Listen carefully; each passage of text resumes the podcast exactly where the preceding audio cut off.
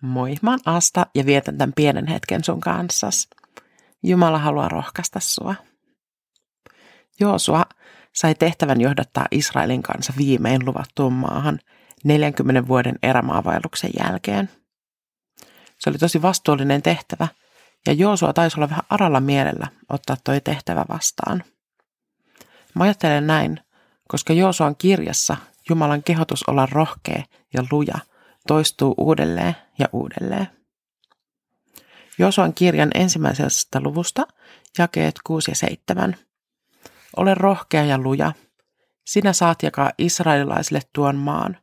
Minä olen luvannut sen heidän omakseen valalla, jonka vannoin heidän esiisilleen. Ole vain rohkea ja ole luja. Noudata tarkoin sitä lakia, jonka palvelijani Mooses sinulle antoi. Älä poikkea siitä oikealle äläkä vasemmalle. Silloin menestyt kaikessa, mihin ryhdyt. Ole vain rohkea ja luja.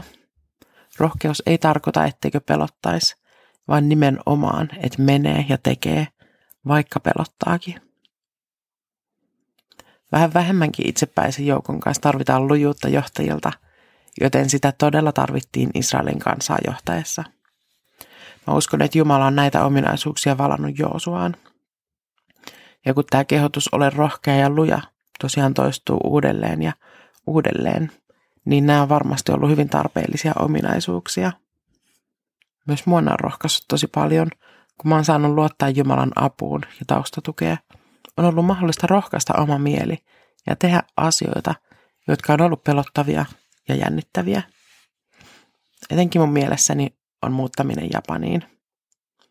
Se vaati multa todella paljon rohkeutta – mutta mä sain huomata Jumalan olevan mun kanssani myös siellä. Ja nyt mä huomaan kaipaavani takaisin, mutta ihan vielä ei ole paluun aika. Ole rohkea ja ole luja. Jumala on sun kanssas. Rukoillaan. Taivallinen Isä, sä rohkasit ja luidit Joosua hänen tehtävänsä varten. Tee sama meille – Anna rohkeutta vastata sun kutsuun kulkea sun kanssa ihan minne vaan.